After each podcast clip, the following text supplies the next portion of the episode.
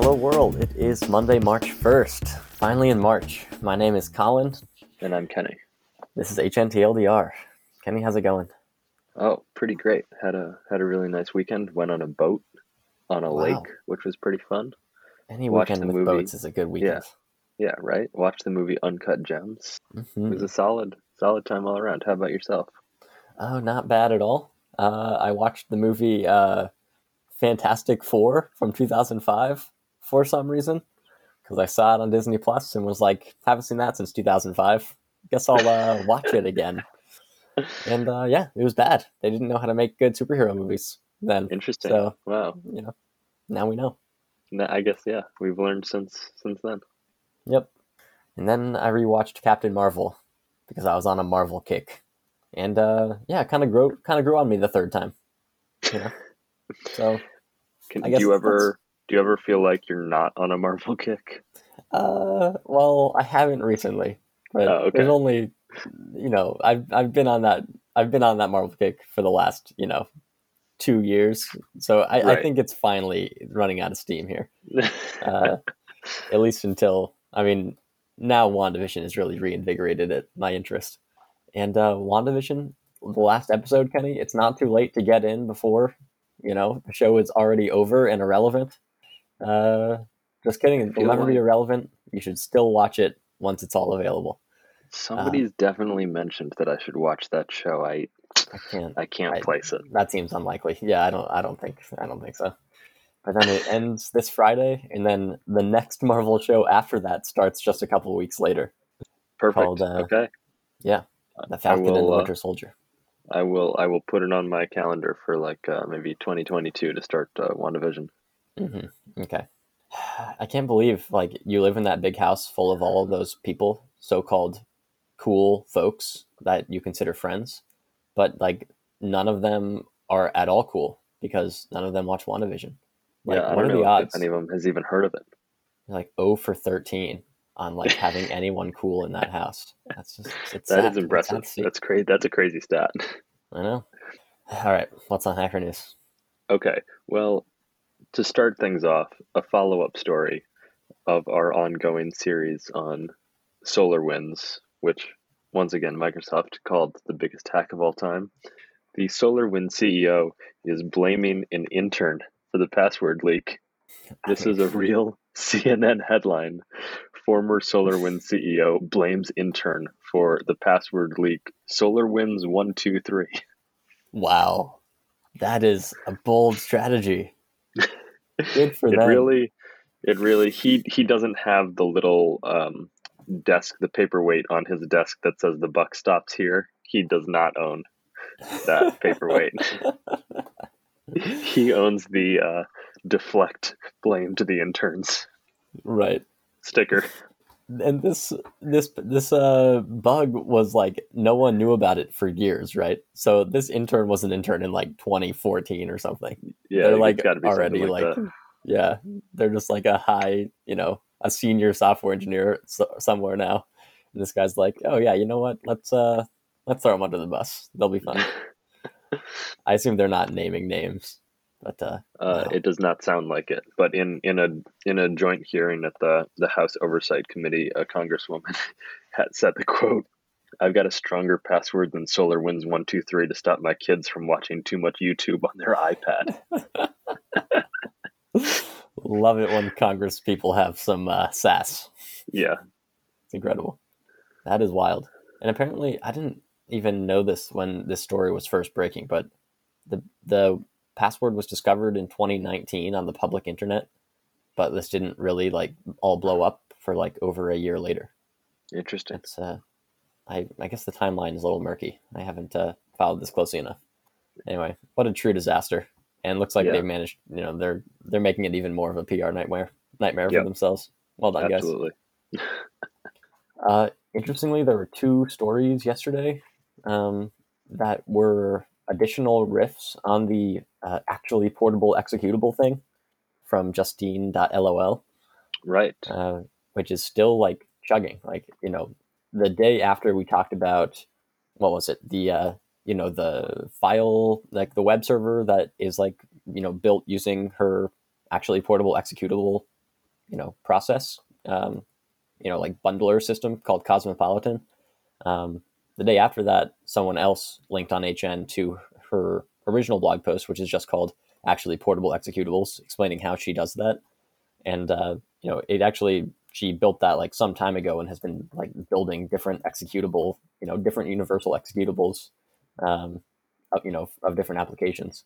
Um, and so basically, there's another blog post by a guy just posted yesterday where he was able to compile Lua, the programming language Lua, uh, into Oh, a yeah. universal, um, you know, uh, executable using the same methodology, and explained kind of what he had to do to avoid uh, certain uh, clashes in the compiler. I didn't understand one word of this entire blog post, but it's interesting that this like you know kind of like clever way of compiling c you know like putting in the right command line uh, arguments and you know putting in the right header bytes that this one person came up with you know 65 years into you know C, the existence of the c programming language has like really like opened some floodgates here and is like inspiring a lot of additional uh, additional projects. I think it's uh, it's fascinating that this is happening.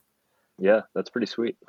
Uh, the second would Oh, be yeah. the second project related to that is somebody making a WebAssembly uh, compiler, um, also using Cosmopolitan, um, so using Justine's methodology, and it just launched uh, yesterday, and already has. Well, I guess it didn't launch yesterday. They must have ported it over to Cosmopolitan, and this uh, WebAssembly compiler has 3K stars on GitHub already. So good for them. Pretty good. It's a good Mhm. start.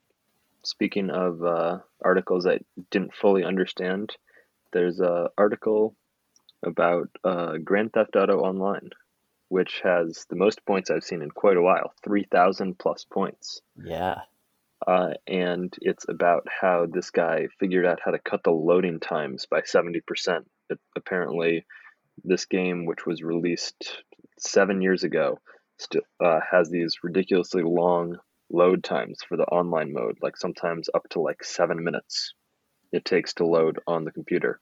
And without the source code, he debugged by first like profiling and then by uh, like trying to disassemble the incoming like uh, incoming code and figured out that it's all based on like a very deep bug in how they're doing JSON parsing and Jeez.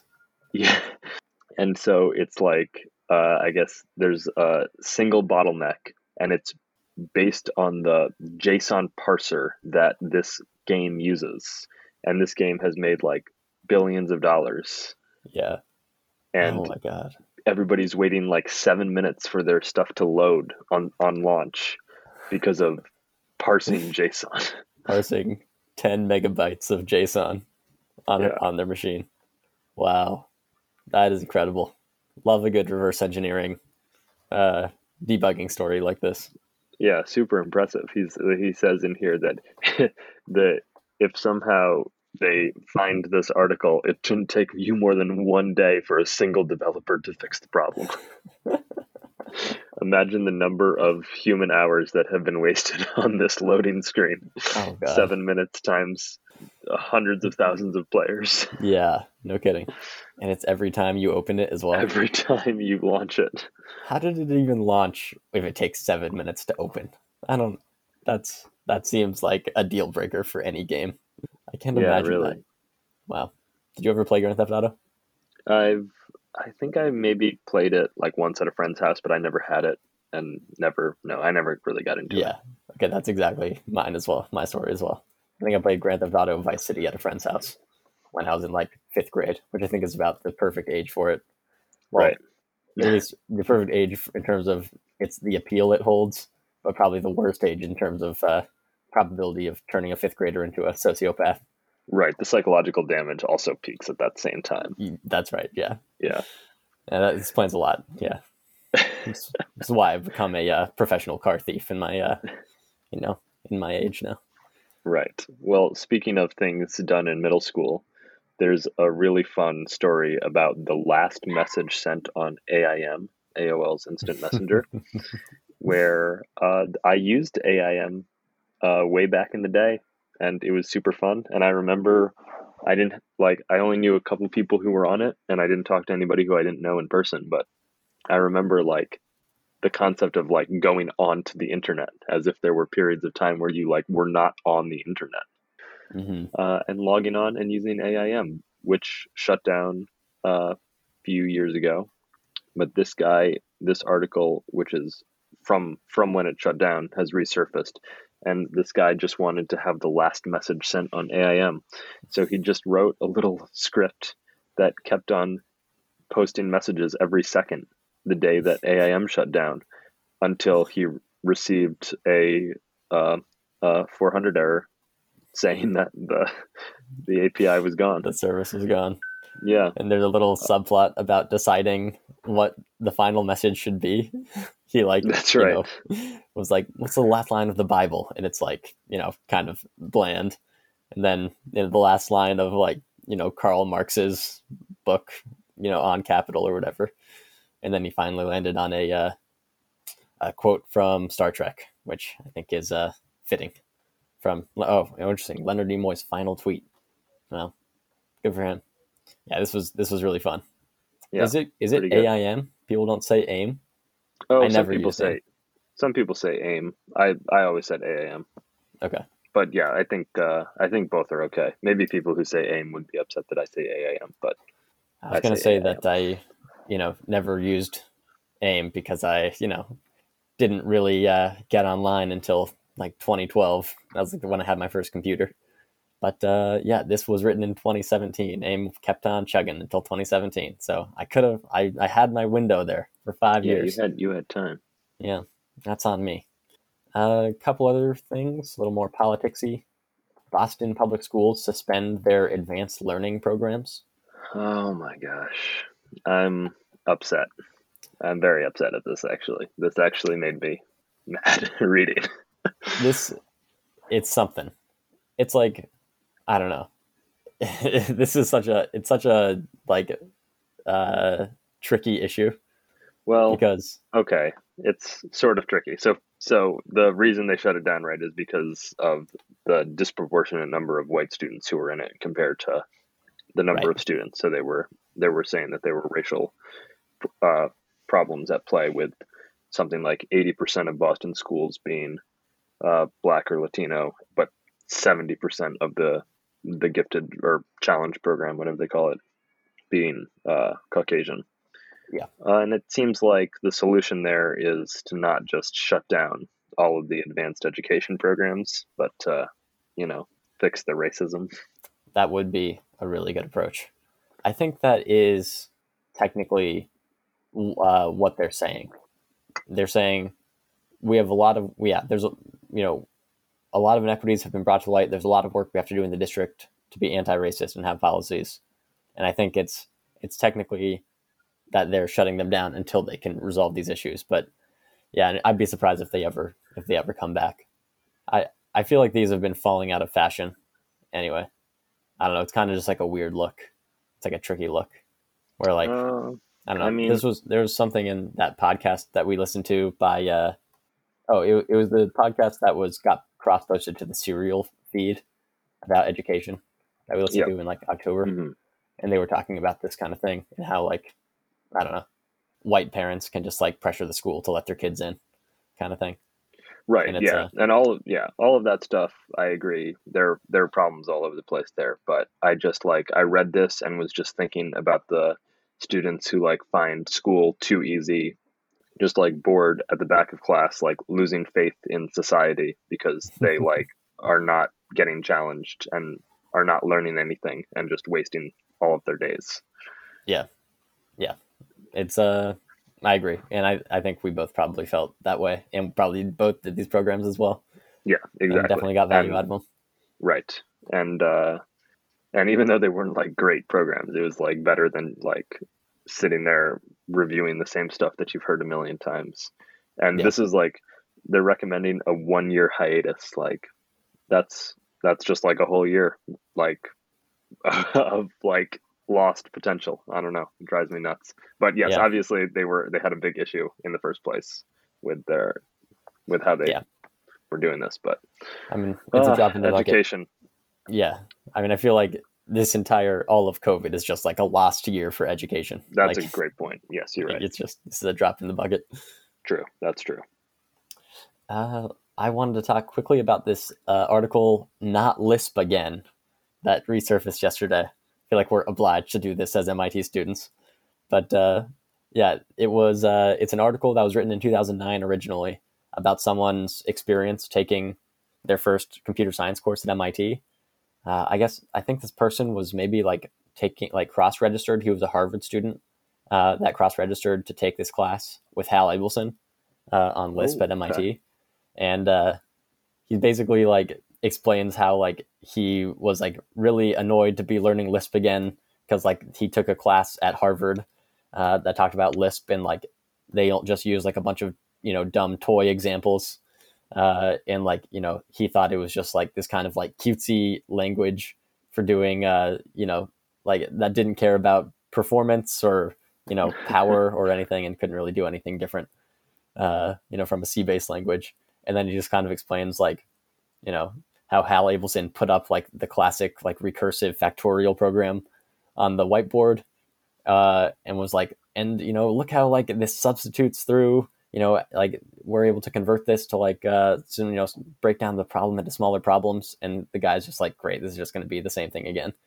And then hal abelson is like this is actually uh, really inefficient so never do this. And then the guy like perks up and then explains like how the mit class on lisp uh you know was like a lot more performance centric and also explained how to do like tail call optimization to you know rewrite the factorial problem uh, using an iterative process instead of a recursive one, and uh, Mhm. how that solves all these performance issues. And it's really just like total Lisp MIT masturbatory fun. uh, what can I say? It's a great blog post, and it surfaced uh, several times. I'd read it before. I can't, you know, years ago, I believe. Um, so this pops up on HN, you know, every so often, and uh, it's worth a read. nice. I just recommended to a current MIT student to uh, take that class, uh, and uh, Mhm. uh, I said, "Be sure to take it with friends."